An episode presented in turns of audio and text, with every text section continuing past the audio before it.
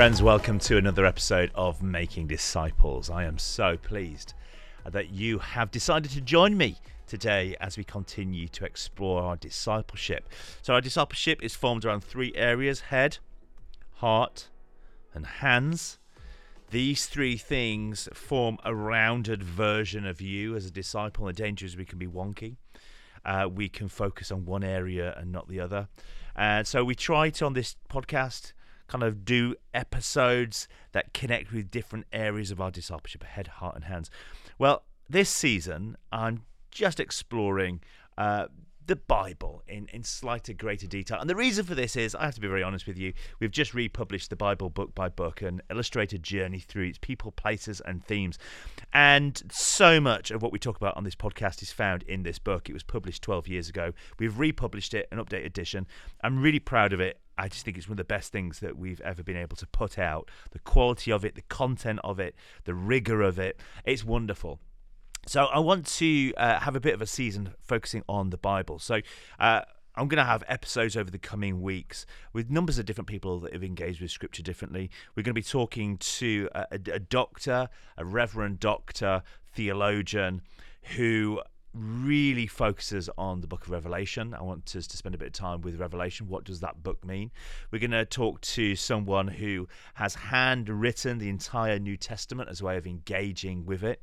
Uh, and like today, I want us to just delve into some scripture. Now, uh, if you've got a copy of the Bible book by book, bless you, love you. If we ever see each other, I'll write a little note in it for you. Um, on page 125, we're exploring in the book the Gospel of Matthew, and there's a little bit in here that I absolutely love, and most people don't know about this. Uh, and I've called it in the book Reading Between the Lines. So, uh, there's a reason for reading between the lines because uh, it's possible to read the Bible as just a surface text, and you will get so much from Scripture reading it from the surface text.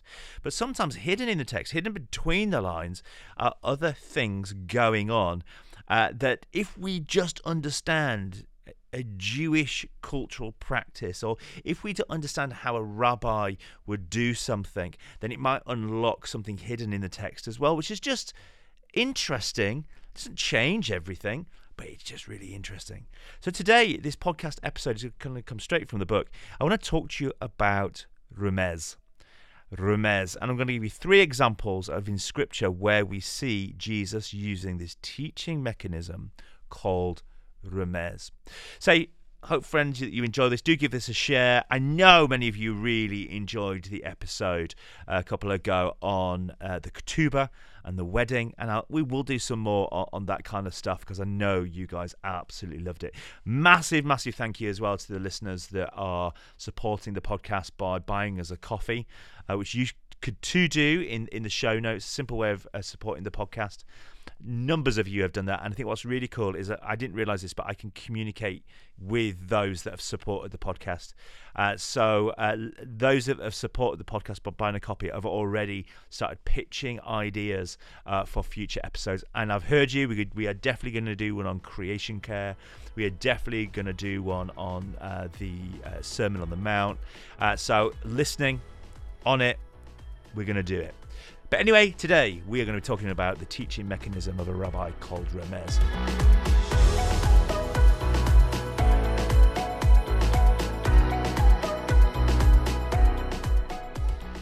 So here we go. Remez. Now, Remez is spelled R E M E Z and E Z Z. That's for the American listeners. Z. Uh, R E M E Z. It is a rabbinical teaching technique that is translated as either hint or clue. And uh, I absolutely love this. So, if, Chris, where did you get this from? Where, where did you learn all of this stuff? Hey, I'm going to give you Ray Vander Laan. I'm not going to say much else. He's my secret weapon. This guy is where I've learnt so much of my understanding of Judaism, my understanding of uh, things in the text that we might miss. Ray Vander Laan. Please don't go reading his stuff because you'll know where I've got it from. Uh, no, that's not quite true. But he, I actually did a course with him a number of years ago, three day uh, theology uh, course, looking at some of this stuff, and it just totally blew my mind. One of the things that blew my mind was remez. Remez was a rabbinical teaching technique, meaning hint or clue. So, what a rabbi would do when teaching is they would say something, but not say all of what they were saying, so that you had to end the sentence. So they would give you a hint or a clue towards something. So I'm saying this phrase, and it's a hint and a clue to this phrase over here. So by saying th- th- this phrase I'm using, it's hinting towards something else that was said in the past. So without saying everything that was said in the past, I'm hinting towards it. And I have taught on something similar uh, on the podcast before. I've talked about stringing pearls. One of the ways that the rabbis taught was they would take lines from all over the Old Testament or phrases, known phrases from all, the, all over the Old Testament, and they would put all those phrases together and they'd string a new sentence or a new paragraph using line from the Psalms, a line from Isaiah, uh, maybe something from uh, the book of Daniel, and they'd weave it together uh, and they'd say something new that was not new at all, it was something old. But they'd hang things together in a particular way that, that gave a new picture or a new idea or a new metaphor. Well, remez is similar to that kind of stringing pearls. This remez, a hint or a clue, it would assume that the listener knew the Bible in full. when I say the Bible in full, I'm talking about the Old Testament Bible, the Hebrew scriptures, uh, the Torah, Genesis, Exodus, Leviticus, Numbers, and Deuteronomy, and then through the, the prophets and the minor prophets, the Psalms. Okay, the presumption was that you knew your scriptures inside out. You could literally pull them apart and you would know how these books were made and what phrases were used. So it assumed that the uh, the listener knew their Bible in full, and the rabbi, the teacher, would quote one verse of the Bible, and they would want you to say the next line as the real answer. So um, if you asked a rabbi a question, they may give you a response that looks like it's not actually saying anything. You're like, what? We we see this in Jesus. Jesus gets asked a question. He gives an answer that makes absolutely no sense, and you're sat there going, "Jesus, what are you doing? Just give a straight answer, mate." That's because Jesus is using, using this rabbinical teaching technique of remez. It's not helpful for us, but it was super helpful for Jesus because he could say things that the Pharisees, the Sadducees, the teachers of the law would understand what he was really saying. A hidden message in the message. It's not helpful for us if we don't know Scripture that well, but it was helpful for Jesus because it really showed A, Jesus knew his Scripture inside out, that he could rework it. It also told the Pharisees that Jesus spoke with authority. And that was a key thing. Who is this Jesus? Well, whoever he is, he knows his scriptures and he speaks with authority that he teaches with this teaching te- technique called remez. So, what I want to do in this podcast is just show you three times that Jesus uses this kind of teaching technique. And it's a technique that we miss, but hopefully from today, it might help you to start have a bit of an adventure looking for more of these remezes. Look, just Google. Uh, not everything you find on Google is correct. Uh, but just Google. You can find where others have found these before. So let me take you then to Matthew chapter 21, verse 16. Location Jesus is in the temple in Jerusalem. And as Jesus is teaching, there's obviously a lot of noise, and there's children uh, really creating this background rabble. And uh, the Pharisees tell Jesus to shut the kids up. Shut the kids up, Jesus. And Jesus responds to them in Matthew uh, 21 16 with this line Out of the mouth of babes you have caused praise. Okay, so on surface level, it looks like Jesus saying, Look, I'm not going to shut them up because out of their mouths is praise, which I've heard that taught many times where uh, this passage comes up and the preacher says what Jesus is doing here is telling the Pharisees really you should be like the children. Now that is a great interpretation and it's interpretation that I'm sure matched a lot of what Jesus would be saying. But what's interesting is let's look at the response of the Pharisees. The Pharisees' response to Jesus saying this, out of the mouth of babes, you have caused praise. The response is this they were so angered by him that they wanted to kill Jesus. Now, we have to ask ourselves why would they want to kill Jesus when all he said is, well, out of the mouths of babes, you know, you get worship, you know, children praise. Why would they want to kill him? Surely they've misunderstood what Jesus is saying. Well, maybe it's us that have misunderstood what Jesus is saying. So, what Jesus is doing here, he's responding to the Pharisees who are telling him to shut the kids up. He's responding to them by using uh, Psalm chapter 8, verse 2.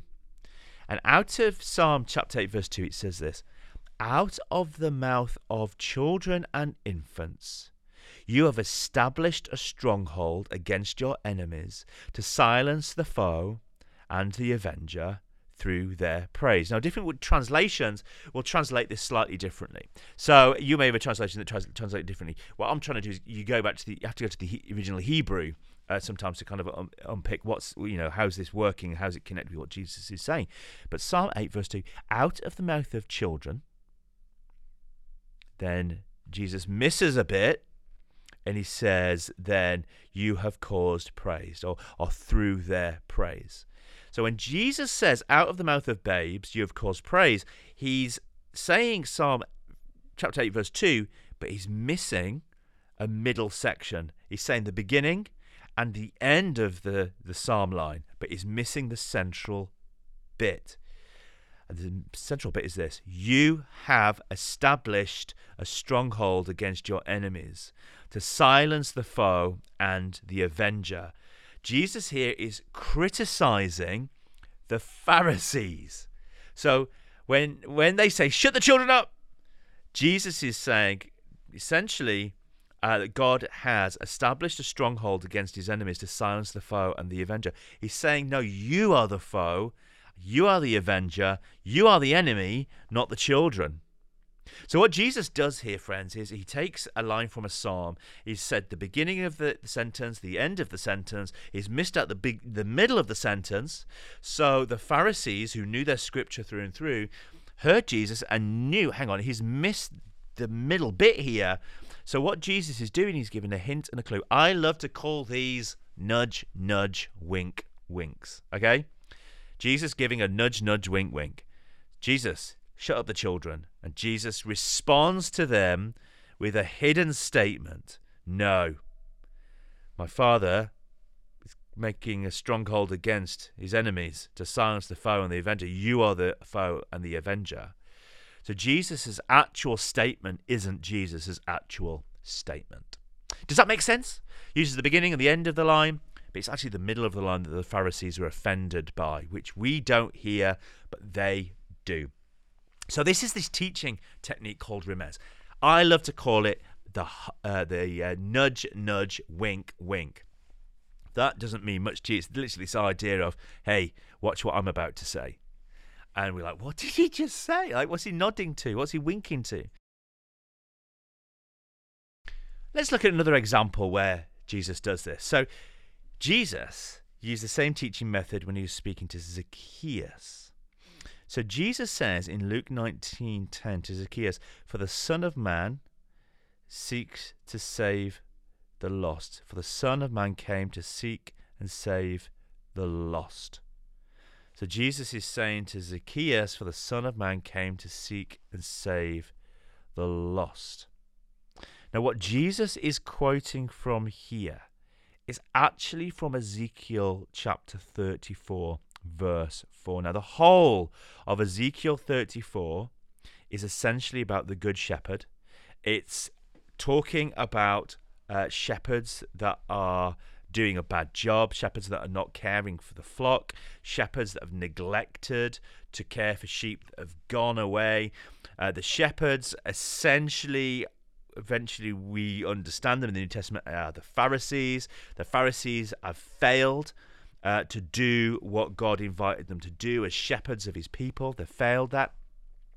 And the whole of Ezekiel 34 is about how God is going to send a good shepherd who's going to come and actually do the work of God.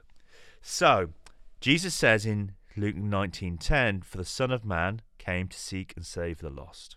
Ezekiel 34 verse 4 says this, "You have not strengthened the weak, or healed the sick, or bound up the injured.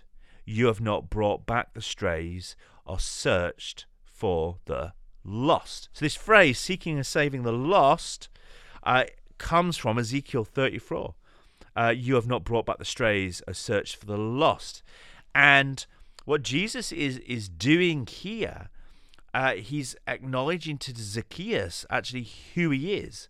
For the Son of Man, that is Jesus, has come to seek and save the lost. Is essentially Jesus is saying, I am God and I am doing what you haven't. You being the Pharisees who would all be kind of listening in or, or listening to the sides. So just unpick this for for the Son of Man. Where's that come from? Well, that comes from Daniel seven thirteen, where there's a prophesy of a, a Son of Man. That comes from uh, uh, Daniel seven thirteen, and to seek and save the lost. Well, that's coming from Ezekiel 34, verse 4, but also verse 12 uh, and verse 16. So, what Jesus is doing here, he's taking uh, something from Daniel, he's taking something from Ezekiel and putting it together. He's making a statement against the Pharisees, but he's actually making a statement about himself. I am God, and I am doing what they haven't done, the Pharisees haven't done. I've come to seek and save the lost. I'm coming to do what? He's coming uh, to strengthen the weak, to heal the sick, to bind up the injured. So this is what Jesus is coming to say. So what Jesus has done, he's quoted one little line, uh, this seek and save the lost, but he's actually meaning the entire sentence. So he's making a statement about who he is, and he's making a statement about what he's come to do. So this the teaching technique, Remez, it relies on us knowing the scriptures, so we know where the Son of Man comes from and how that's used. Seeking and saving the lost, well, we know that's from Ezekiel, and we know in Ezekiel that that whole section is about the perfect good shepherd who comes to strengthen the weak, to heal the sick, and to bind up the injured. And that's exactly what Jesus has come to do for Zacchaeus. So Jesus is making a statement to Zacchaeus about what he has come to do for Zacchaeus and all of the lost sheep. So, in this one sentence, yes, we could totally take it on surface value, can't we? For the Son of Man has come to seek and save the lost. We know what that's about. Well, that Son of Man is Jesus. Many of us know that that phrase uh, is referencing him. I come to seek and save the lost. Well, that statement makes sense in itself. But once you know where it's from, you now know that Jesus is making a claim to be God, and you know he's claiming to be the good shepherd, unlike the Pharisees who are the poor shepherds, and actually what he's come to do to strengthen the weak, to heal the sick, and to bind up the injured. Now, I want to take you to one last example of where Jesus does this. And friends, this is my favorite example.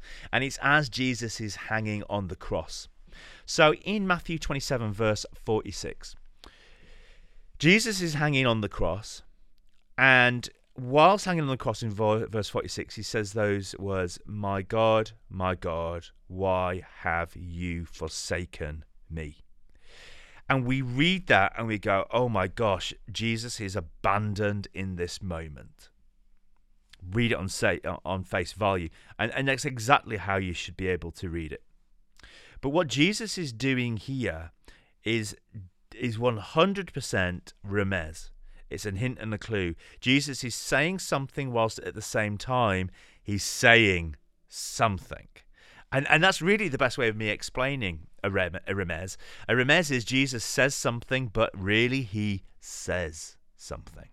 Or he says something. Does that make sense? It's, it, there's more going on. So in Psalm 22, it starts with the line, My God, my God, why have you forsaken me? And then when Jesus dies on the cross, his final words is, It is finished. Well, the final line of Psalm 22 is for he has done it. And that's in my English translation, but in the Hebrew it would be it is done. It is over. So Psalm 22 starts with the phrase my God, my God, why have you forsaken me? And it ends with it's finished, it's done, it's completed. So when Jesus is hanging on the cross and he says those infamous, infamous words, um, my God, my God, why have you forsaken me? And then it is done, it is finished. What Jesus is actually doing there is he's he's doing Remez, and he's expecting you and I to know the entire psalm. So I'm just going to read to us Psalm 22. So while hanging on the cross, Jesus is teaching those around him what he's actually doing using this rabbinical teaching technique. Okay? So, Psalm 22. My God, my God, why have you forsaken me? Why are you so, so far from saving me? So far from the words of my groaning. Oh my God, I cry out by day, but you do not answer, by night, and I am not silent. Yet you are enthroned as the Holy One. You are the praise of Israel. In you, our Father, put their trust. They trusted you and you delivered them. They cried to you and, were saved. In you they trusted and were not disappointed. Verse 12. Many bulls surround me, strong bulls of Bashan encircle me. Roaring lions, tearing their prey, open their mouths wide against me. I am poured out like water, and my bones are out of joint. My heart has turned to wax, it has melted away within me.